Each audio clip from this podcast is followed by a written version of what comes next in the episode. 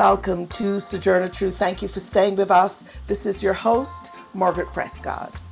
The yearly UN General Assembly meetings were held at the UN headquarters in New York City from September 21st to 23rd, 2022.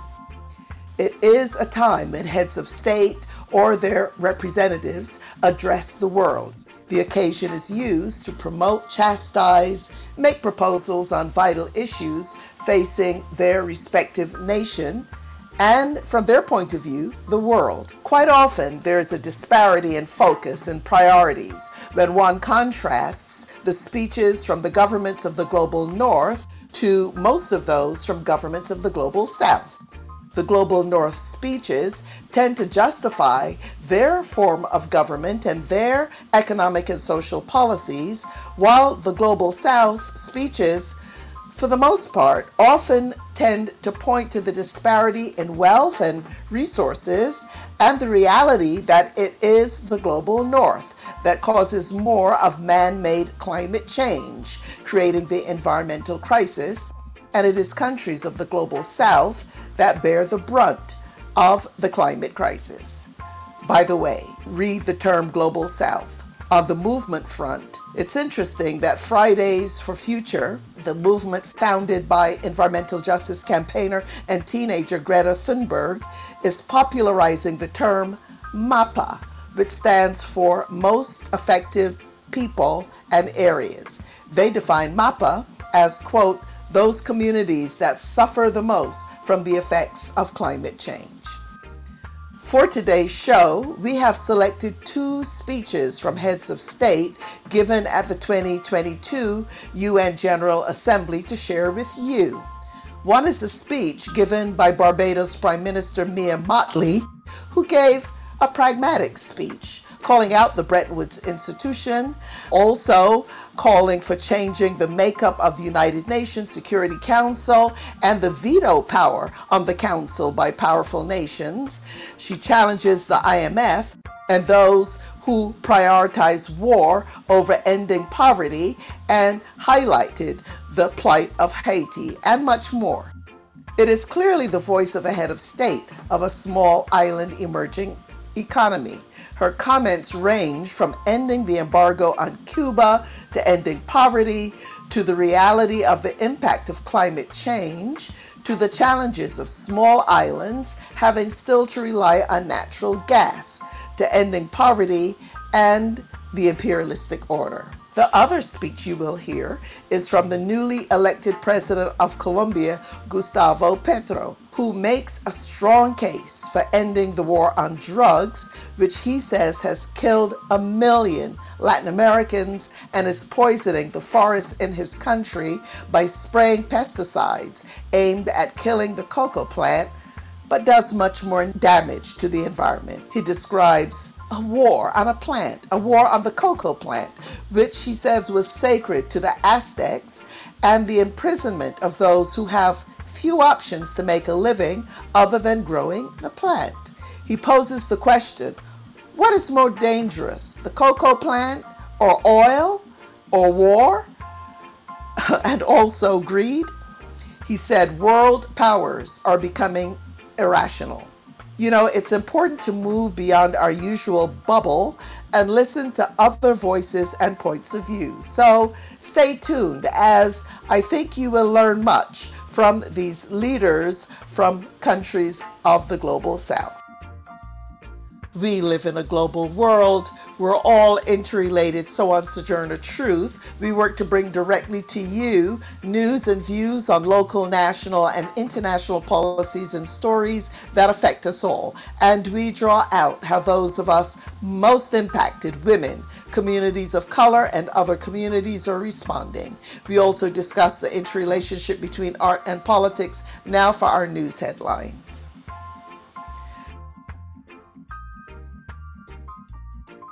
For Pacifica Radio, I'm Christina Aanestad. It's the final day of voting on a referendum in Russian annexed parts of Ukraine whether to join Russia. Ukraine and Western leaders call it a sham proxy vote, with armed Russian soldiers bringing people to the ballot and many people fleeing regions Donetsk, Kherson, Luhansk, and parts of Zaporizhia. Russia's President Vladimir Putin's comments were translated by Al Jazeera. Of course, today, amid the special military operation and referendums in the Donbass, saving people in all territories where the referendum is held is at top of the mind and in the center of the attention for our entire society and our country. This is natural because it's connected with traumatic events. Reports say residents in Russian occupied areas fear they'll be forced to fight in Russia's army and attack their neighbors who haven't been annexed in Ukraine.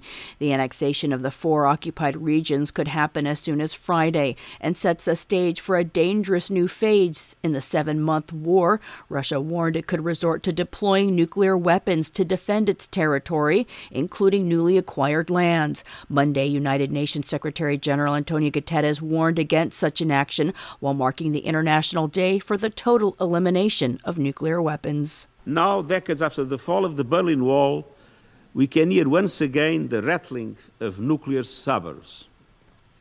Let me be clear the era of nuclear blackmail must end. The idea that any country could fight and win a nuclear war is deranged.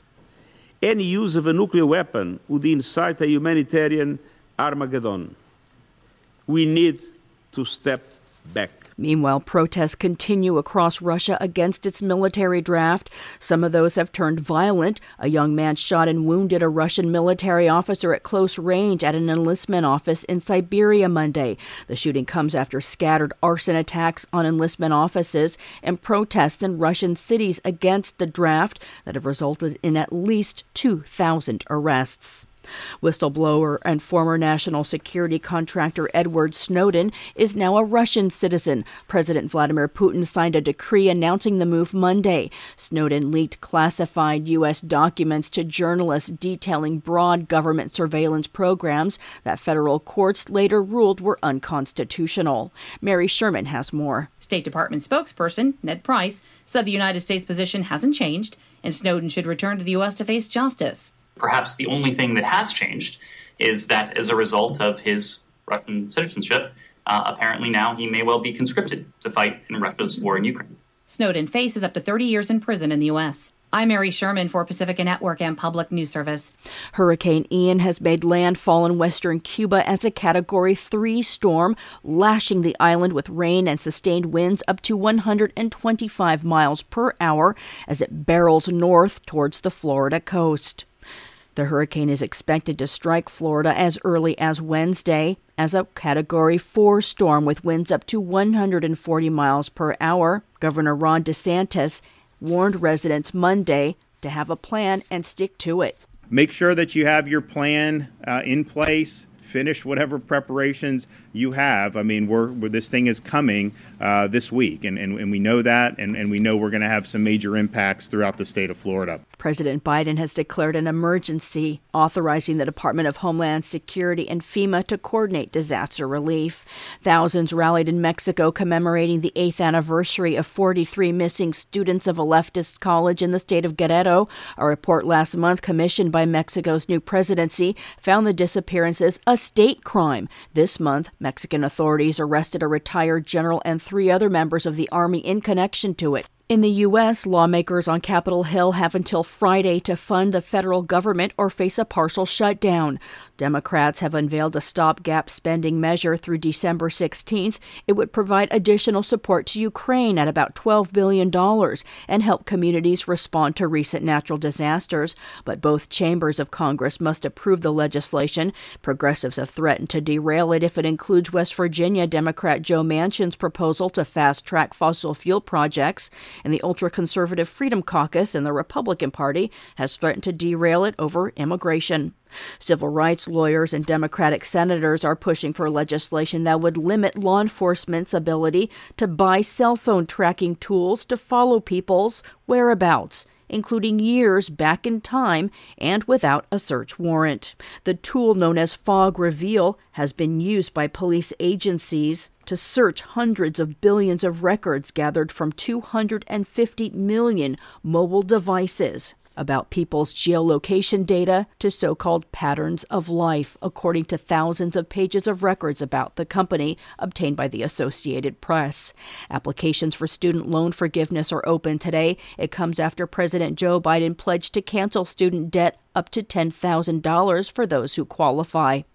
And the state funeral for Japan's former prime minister, who was assassinated, Shinzo Abe, is underway today. I'm Christina Aanestad reporting for Pacifica Radio. Those were our news headlines, and now we get a listen to the speech given at the 2022 United Nations General Assembly by the Prime Minister of Barbados, Mia Mottley. She has caused a stir at the last UN climate change conference, and internationally she caused a stir by ensuring that Barbados, which was ruled by England for hundreds of years, to drop the Queen, the now belated Queen Elizabeth, and now you have King Charles, as the head of state, and for Barbados to become the world's newest republic. She declared Rihanna, by the way, who was born and raised in Barbados, as a national hero. But it was the breaking with the Queen of England that likely brought her the most international attention and spurred on the movement in the Caribbean to similarly break with the royal family as well as to demand reparations. As a small island and as an emerging nation, Prime Minister Mottley had much to say to the countries of the global north in her UN General Assembly 2022 address. Let us go to that speech now. The Assembly will hear an address by Her Excellency Mia Amor Mottley, Prime Minister, Minister for National Security and the Public Service, and Minister for Finance, Economic Affairs and Investment of Barbados. I have great pleasure in welcoming Her Excellency Mia Amor Mottley, Prime Minister, Minister of National Security and the Public Service, and Minister for Finance, Economic Affairs and Investment of Barbados. I invite her to address the Assembly. Thank you very much, Mr. President. I would like, first of all, to congratulate you on your election to this honorable Assembly as its President. And as I do so, I want to, at the outset, thank the courageous leadership and commitment in very difficult times of our Secretary General, Antonio Guterres, and the Deputy Secretary General, Amina Mohammed. This year, we come again, and the battles continue. Indeed, they've been enhanced. What we have seen over the course of the summer and what we have seen over the course of this year with the war in Ukraine and the concomitant consequences to ordinary people all over the globe with respect to inflation, with respect to scarcity of supply of goods, with respect simply to hardship. Access to food continues, regrettably, to be the environment within which we live. I had hoped that we would have seen improvement, but I'm now convinced more than ever that there comes a time when we must heed a certain call, as was said when others before us, when I was a student, sought to fight the great famine in Africa and came together as one world to make that definable difference. Last year, I asked us to do the same. And maybe it is, in the words of Jimmy Cliff, that we have to keep trying and trying and trying but the world must stand up if our citizens are to live a better life. I say so today because it is easy to come only and complain. But the truth is that it is within our power to be able to make that difference and that definable change. And we must decide whether we want to stand for peace and whether we want to stand for love and whether we want to stand for prosperity knowing that we choose to do so at the most difficult time and from the most difficult and deep place that we can do so in a very, very long time. I believe it is possible. But it is up to us to change possibilities into realities. And what do I mean? Mr. President, we have been speaking for a long time about the reform of this institution and about the recognition that there were only a quarter of the states that now exist when this institution was formed. Earlier this week, President Biden spoke of the need to reform the Security Council. We call an echo for that. But we go further because we believe that a Security Council that retains the power of veto in the hands of a few will still lead us to war, as we have seen this year. And therefore, the reform must not simply be in its composition, but also be in the removal of that veto.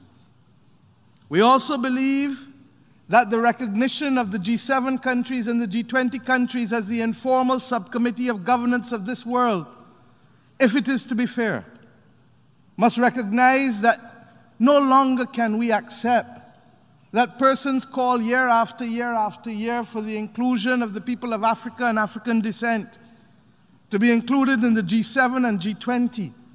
For how can a world have at its core a subcommittee that excludes more than 1.4, 1.5 billion people of the world and expect it to reflect fairness and transparency in its decision making? We ask that the determination be made by those countries who must understand that if we are to move from possibilities to realities, we must embrace a transparent framework that allows our people who are losing faith in their institutions and in the governance of this world to understand that fairness means something. That fairness means the ability for all to have a voice.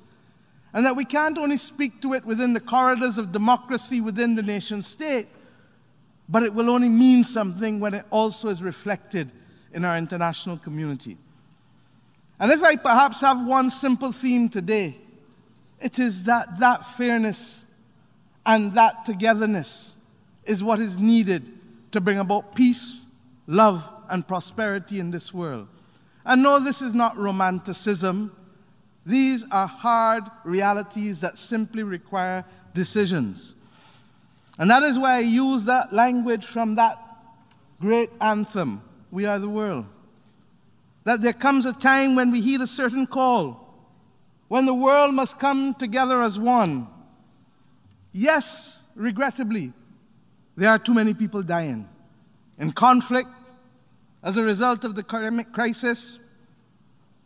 And the hand that we must lend to life comes in the decisions that we must make to reform and to fight for peace, not to fight to sustain war, wherever it is found across this world. To fight for reform so that our citizens are not made victims of poverty because of the triple crisis of climate, of pandemic, and indeed now of the conflict that is leading to the inflationary pressures that leads, regrettably, to people taking circumstances into their own hand, as we have seen in Haiti in the last week.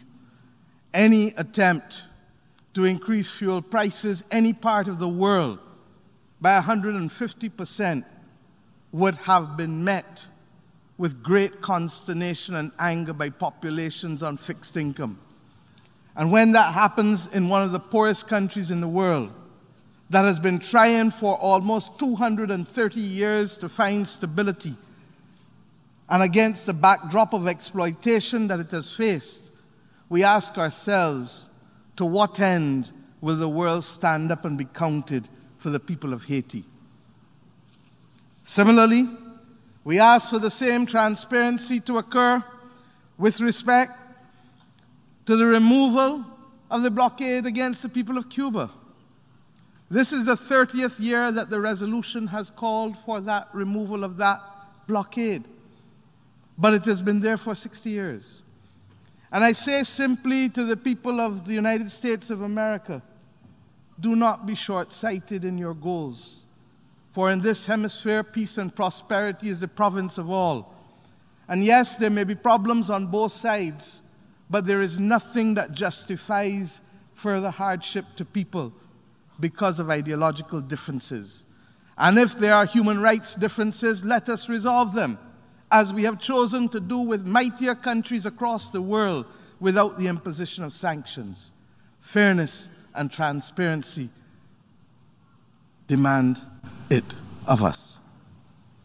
But I also want to talk to you about other solutions that we believe can alter our condition without imposing burdens of taxation, unreasonably so, on the populations of the world. We live in a world, as I said last year, where the disparity in income is too great. And we live in a world where some are even benefiting from the crises disproportionately and egregiously. And we must ask ourselves, therefore, whether the time has not come for a review of the settlement of the Bretton Woods institutions that no longer serve the purpose in the 21st century that they served in the 20th century. That they served when they were catering to a quarter of the nation states that are now members of this august institution. We ask ourselves whether the time has not come for our voices to act collectively to demand that through the boards of directors of the respective institutions. And why do I say so? The International Bank for Reconstruction and Development is really what the World Bank is. And maybe if we referred to that continuously, we would remind ourselves that the purpose of reconstruction and development must be appropriate to the century in which we live. And the century in which we live does not only demand of us the eradication of poverty, which remains a noble goal, but it demands of us equally the protection of global public goods. All of us in here have suffered as a result of the weakest of us being unable to rise to the occasion for the protection of public health. All of us in here now know what it is to be on the front line of the climate crisis. Years ago, we spoke about small island developing states on the front line because we were the canaries in the mine. Today, we speak of all countries. And this hot, hot summer, with wildfires from California to heat waves in North America and Europe, to waterways in Europe being prohibited from the ability of vessels to traverse it, to floods in China, and above all else, the apocalyptic floods in Pakistan, for which our heart goes out to the people of that country. It simply cannot continue. And any attempt to deny that the climate crisis has man made origins is an attempt to delude ourselves and to admit that we want to be accomplices in the continued death and loss and damage that ensues to the people who are the victims of it. Our people demand better of us. We believe today that the most appropriate place to deal with global public goods is, in fact, the World Bank Group.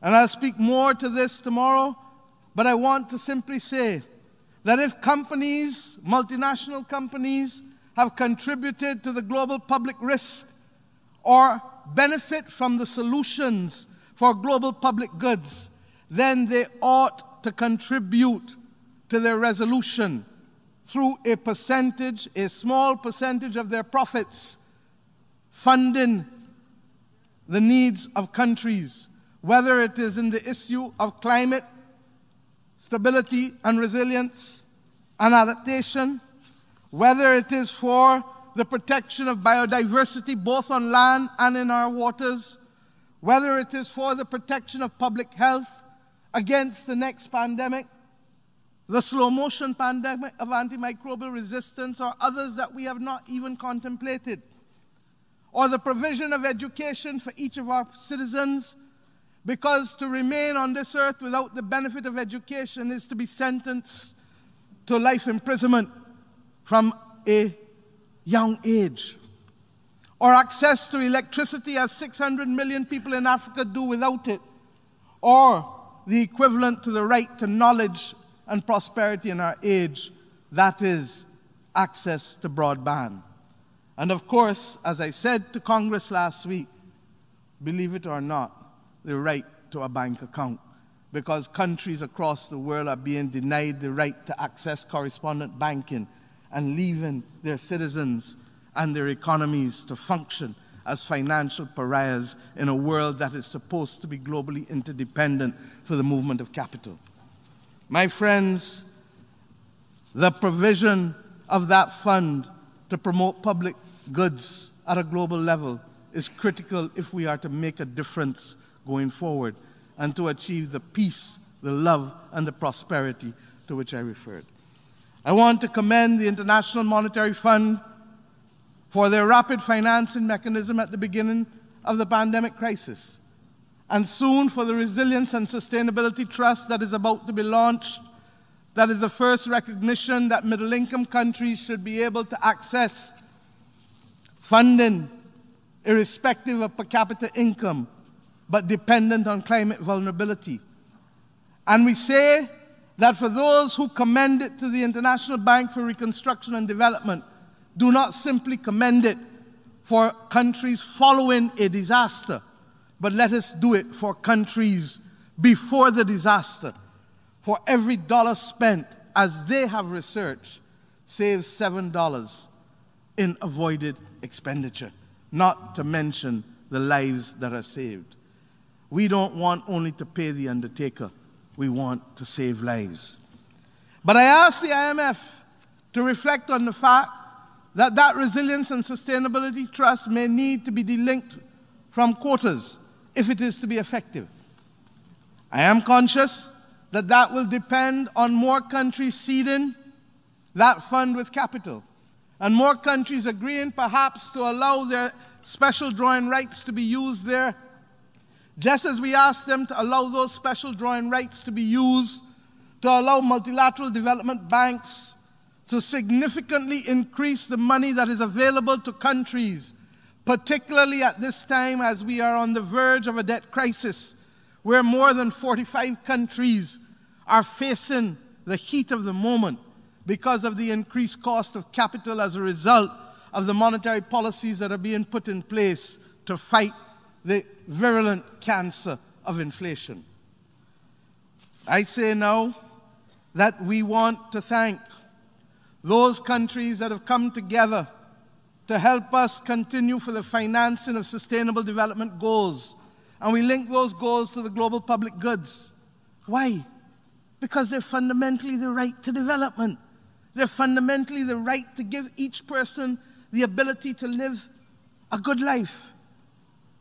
And we can't be lost in the conflict and lost in the climate crisis and lost in the pandemic and forget fundamentally what our mission is. I commend those who continue to remember that. But I ask for us to reach a global compact that financing for development cannot be short term financing and that it needs to be at least 30 year money.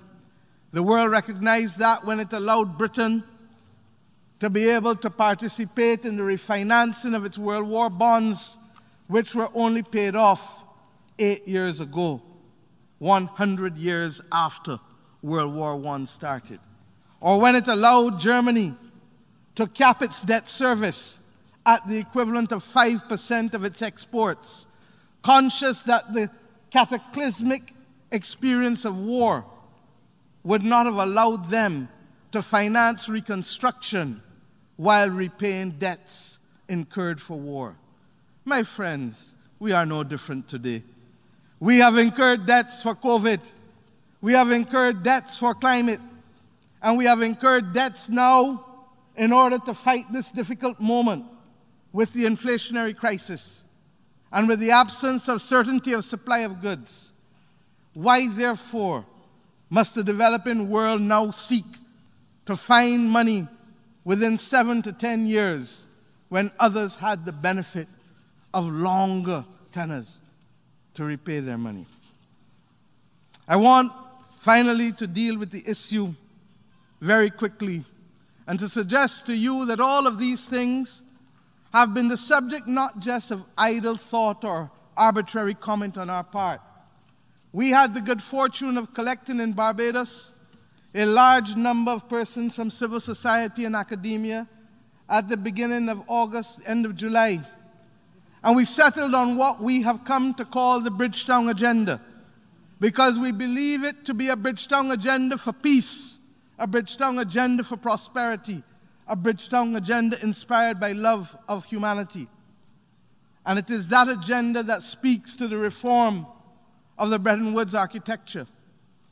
We've asked and will ask countries and people to join it because we believe that unless we take responsibility for ourselves, unless we accept that we are the world, we're not going to see a change. And as I come to simply this issue of climate, which will dominate us over the next 45, 48 days as we go to Egypt, let us remember that the trust that is needed to propel us to fight the great causes of our time will not be won by us breaching promises.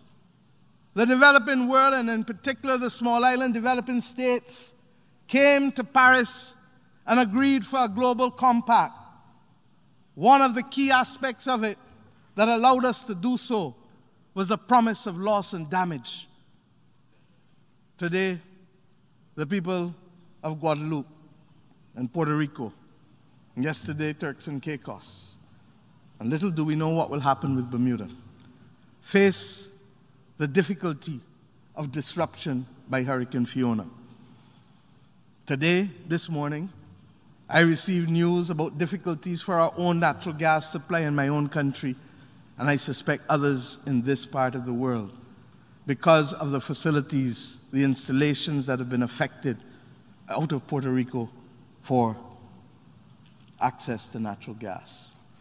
This comes at a time when access to that commodity has already been affected by the war in Ukraine and the decision by Russia to cease supply to Europe. When we match this with the reality that we have not planned in granular form how we will have the capacity to meet the commitments that we have made for net zero, and I'm a big defender of net zero, as you know, then I see trouble ahead of us, and we must pause and get it right. Our small states are making commitments that the world wants to hear. But when those commitments are undermined by the inability to supply the electric cars, or the batteries necessary to sustain renewable energy, then we know we have a problem. And that is why natural gas has been viewed as a bridge to clean energy. But when the access to natural gas itself is also affected, you better understand why emerging market countries in the Caribbean and in Africa, in the Caribbean, including my own, have determined that we cannot abandon access to our own natural gas resources until we are assured that we have the capacity to sustain our populations. This is where the rubber meets the ground. And I ask us today to recognize that those commitments on loss and damage and that granular detail that matches commitment to capacity are absolutely critical if we are to make serious progress in saving our world. And we know that our world needs to be saved. My friends, I want to salute Denmark for its commitment on Tuesday to be able to propose $13 million to a loss and damage fund, for it represents the first acknowledgement by a North Atlantic country that there is a justifiable need and justice in the demand for this loss and damage claim. And I ask us to recommit ourselves in the big matters, but recognize that if we don't speak truth to our population, and if we don't explain and have the mature conversations rather than to rely on the headlines and the song bites, we will find a disconnect disconnect between those who are governed and those who are governing. And therefore, let us to the task move with dispatch, not for song bites, but for difficult conversations to secure the peace of this world. to secure the prosperity of our people and to underpin it with a love for humanity, which is what the original purpose of this organization was formed to do. And in the words of that song again, let us lend a hand to life, for it is the greatest gift of all. And we can't pretend day by day that someone somewhere else is going to make that change. This is our family. This is our world.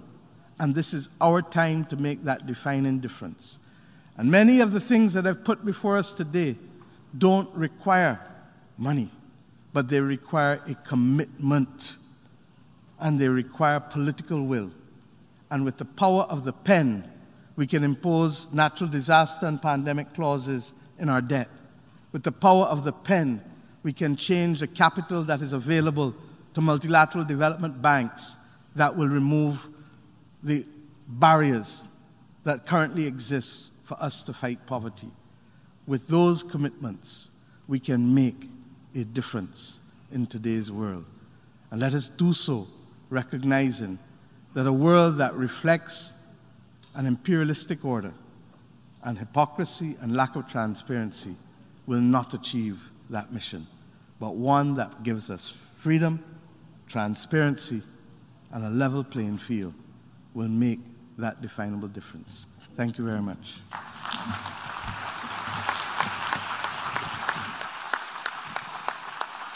On behalf of the Assembly, I wish to thank the Prime Minister, Minister for National Security and the Public Service, and Minister for Finance, Economic Affairs and Investment of Barbados for the statement just made. We're going to take a short station break, and when we return, we will hear the 2022 UN General Assembly speech by the new President of Colombia, Gustavo Petro.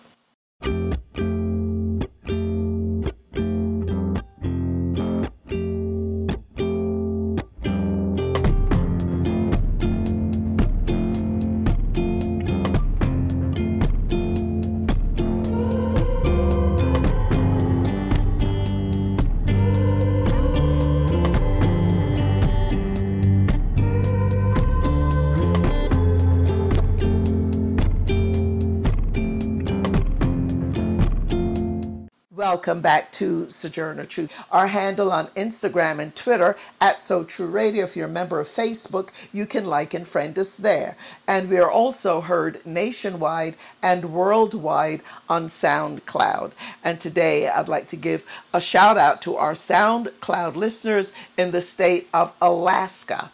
And internationally, I'd like to give a shout out to our SoundCloud listeners. Uh, well, let's say in the EU, across the EU, the European Union today.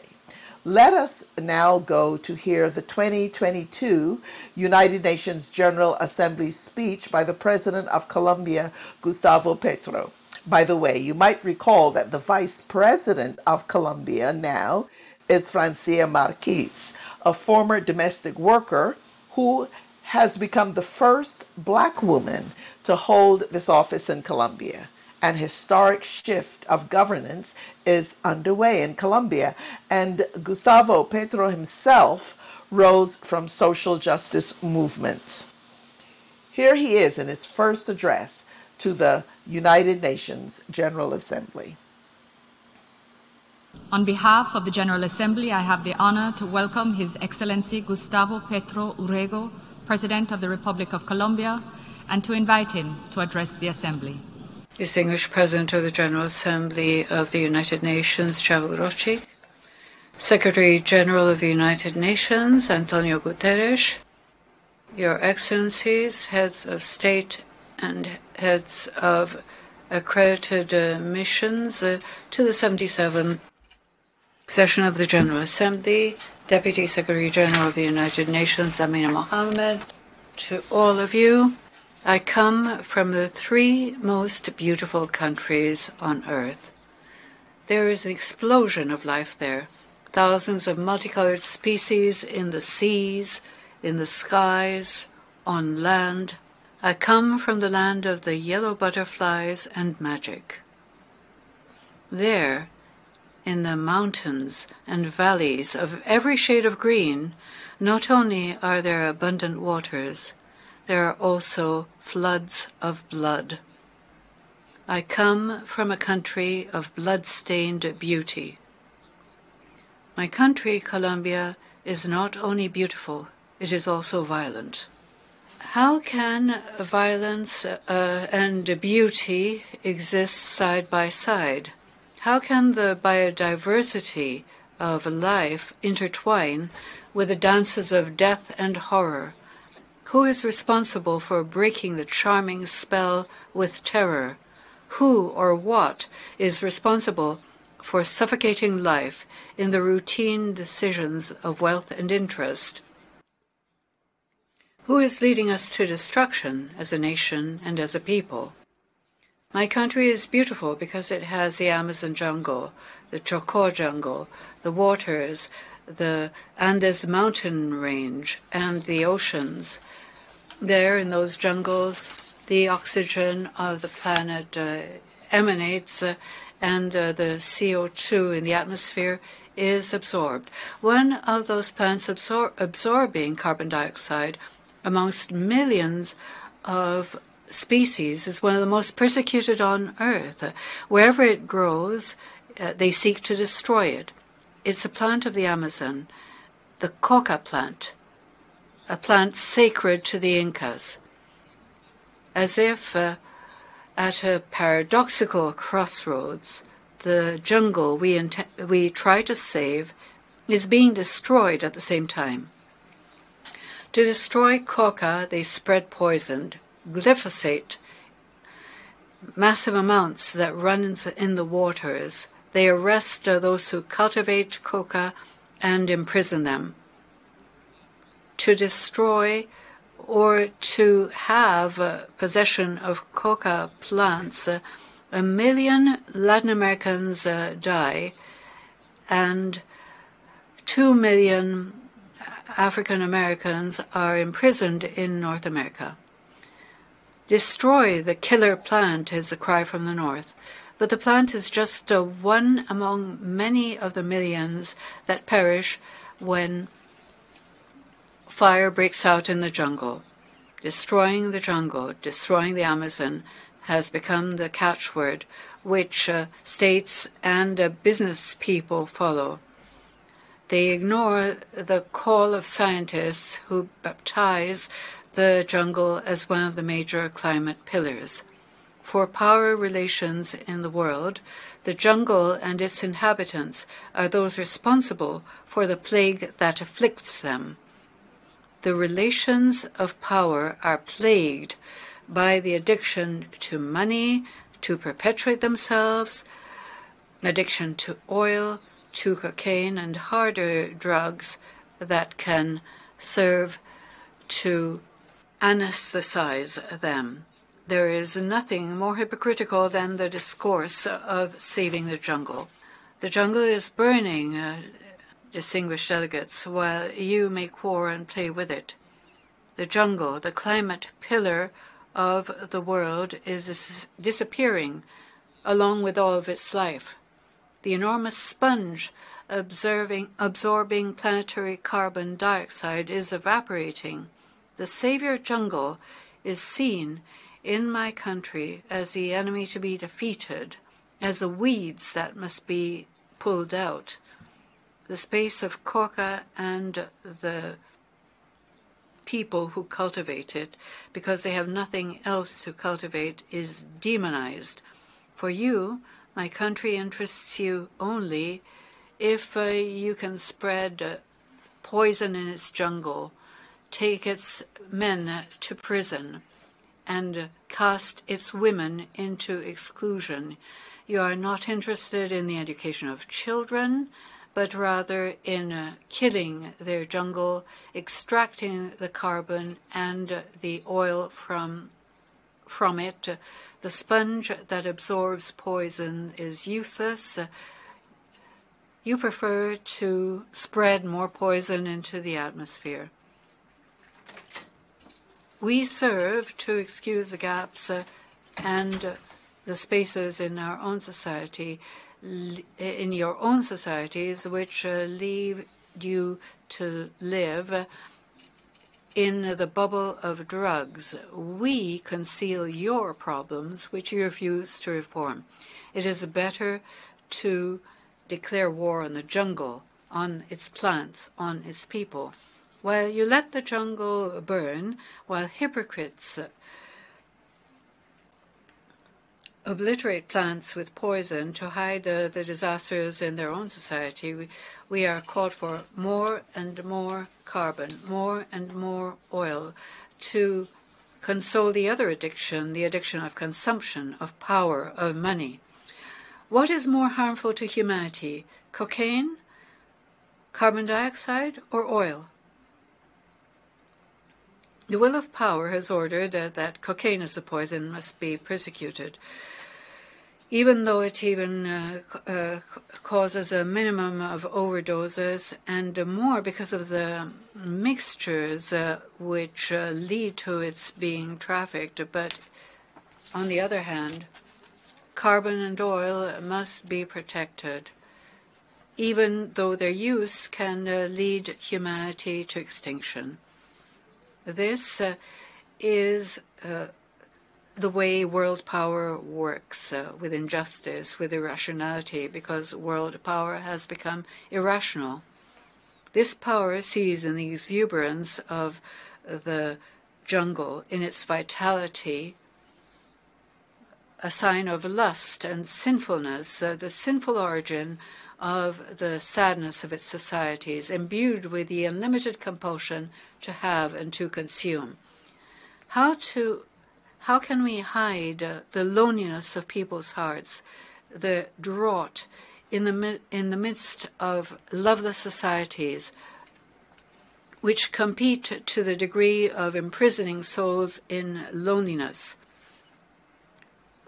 We conceal this by blaming the plant, the people who cultivate it, the uh, secret freedom of the jungle. According to the rational power of the world, the fault is not in the market, uh, the fault is in the jungle and those who live there. Bank accounts have become unlimited. The money of the powerful can uh, cannot uh, be spent even over centuries. The sadness of the existence that produces this artificial call to competition is filled with noise and drugs. The addiction to money and uh, to having things has another face. A drug addiction in people who lose the competition, the losers of the artificial race which has transformed humanity. The sickness of society will not be cured by spreading glyphosate in the jungle. The jungle is not responsible society educated towards endless consumption, stupid confusion between consumption and uh, happiness, is what makes it possible for the pockets of the rich uh, to be filled. Those responsible for drug addiction are not uh, the forests. It is the lack of rationality of world power. Let us illuminate power with reason. Let us put on the lights of this century. The war against drugs has lasted for 40 years. If we do not correct our course, and it goes on for another 40 years, the United States will see over 200, uh, or rather 2,008,000 uh, more overdoses uh, of fentanyl. This has not happened in Latin America. There will be millions of uh, African Americans who will be imprisoned in private jails. They will become uh, the pawns of uh, the prison business. Another million Latin Americans will be killed. Our waters and our green fields will be filled with blood we will see the death uh, of democracy, the dream of democracy, die, both in my America and in English speaking America. Democracy will die where it was born in the great West European Athens. To hide the truth, uh, that you'll see the jungle and democracy die. The war against drugs, the war against climate change has failed. From soft drugs, we've moved to hard drugs. There's been a genocide in my continent and in my country.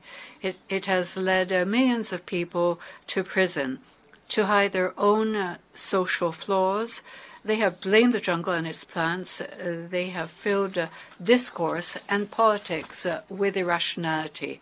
I call here from my wounded Latin America to an end to the irrational war against drugs.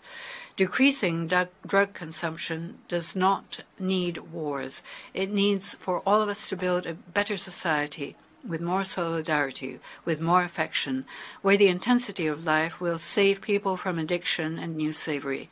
Do you want fewer drugs? Think of fewer profits and more love. Think of a rational exercise of power.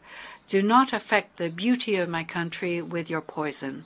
Help us without hypocrisy, to save the Amazon jungle, to save the life of humanity on Earth.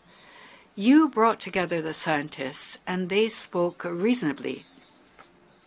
With mathematics and climate models, they said that the end of the human species was upon us, that the time left to us is not even millennia, not even centuries, Science uh, sounded the alarm, and we stopped listening.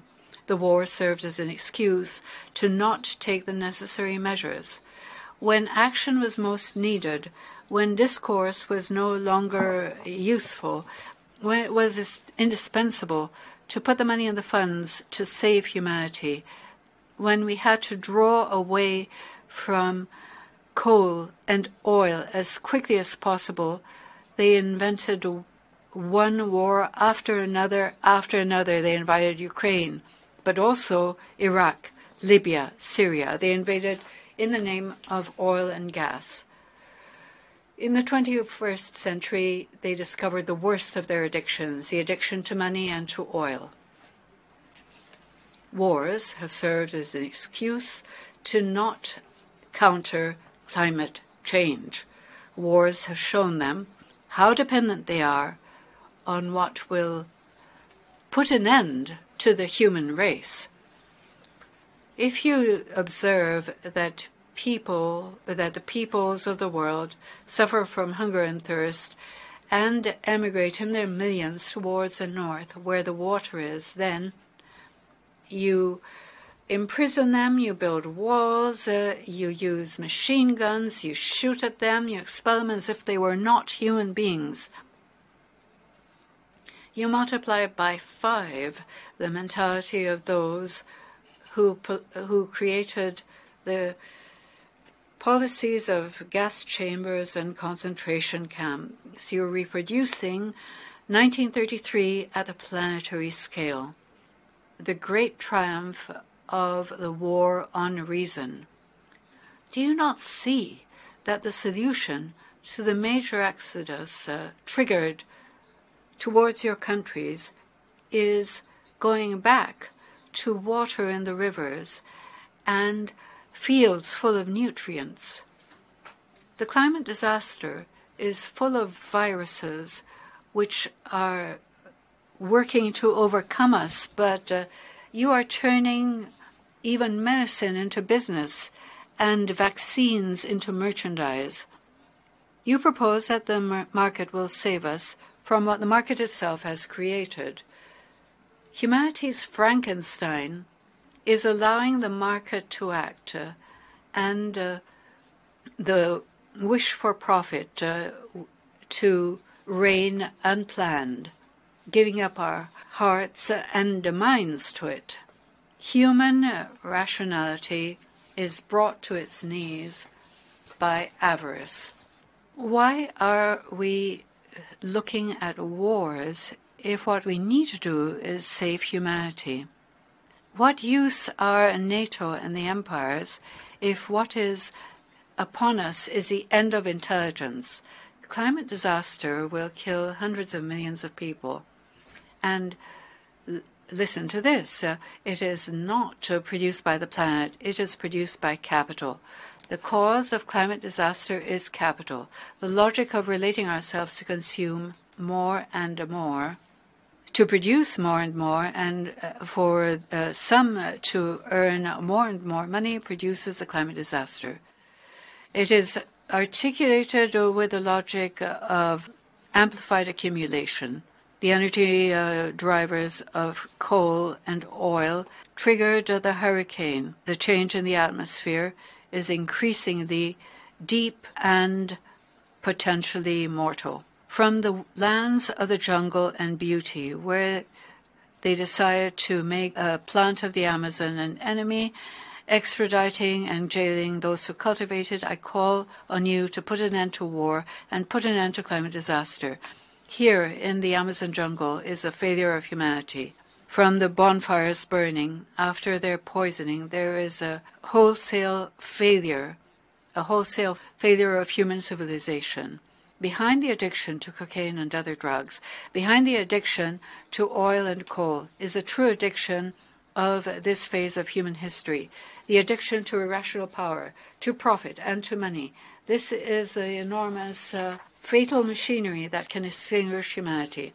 As a president of one of the most beautiful countries on earth, one of the most bloodstained and violent, I propose that we put an end to the war on drugs and make it possible for our people to live in peace. I call on all of Latin America to join us in this purpose. I call the voice of Latin America to be united to defeat the irrational world that is killing us. I call on you to save the Amazon jungle with the resources that can be devoted in to life uh, throughout the world. If you do not have the ability to finance the fund uh, to revitalize uh, the jungle, if it is more important to devote money to weapons than to life, then let's reduce external debt to release our own uh, state budgets so we can carry out the task of saving humanity and life on the planet. We can do it if you don't want to. All we have to do is exchange debt for life, debt for nature. I propose this and I call from Latin America to do this. Let us dialogue to put an end to war. Do not put pressure on us to go to war. It is time for peace. Let the Slavic people talk to each other. Let peoples of the world talk to each other. War is only a trap which draws us closer to the end of time in the great orgy of irrationality. From Latin America, we call on Ukraine and Russia to make peace. Only in peace can we save life on this earth. There is no peace without social, economic, and environmental justice. We are at war with the planet too. Without peace with the planet, there will be no peace between nations. With no social justice, there is no social peace. Thank you for your kind attention. On behalf of the Assembly, I wish to thank the President of the Republic of Colombia for the statement just made. We are out of time and we want to thank the UN office. I have signed up for getting copies of these daily speeches and, and glad to share them with you. But we want to thank the staff there. Today's show produced by me, that's Margaret Prescott. I'd like to thank our assistant producer, Alicia Vargas, and our board op engineer today, Gary Baca. Thank you, Gary. If you'd like a copy of today's show, please contact the Pacifica Radio Archives at 1 800 735 0230 or go online to pacificaradioarchives.org. Stay tuned for Democracy Now! with Amy Goodman, Sojourner Truth. We'll be back on the air tomorrow. And if you'd like a copy of today's show, remember to contact the Pacifica Radio Archives at 1 800 735 0230 or go online to pacificaradioarchives.org. Sojourner Truth will be back on the air tomorrow. Thank you for listening. This is your host, Margaret Prescott. Y'all, please remember to stay safe.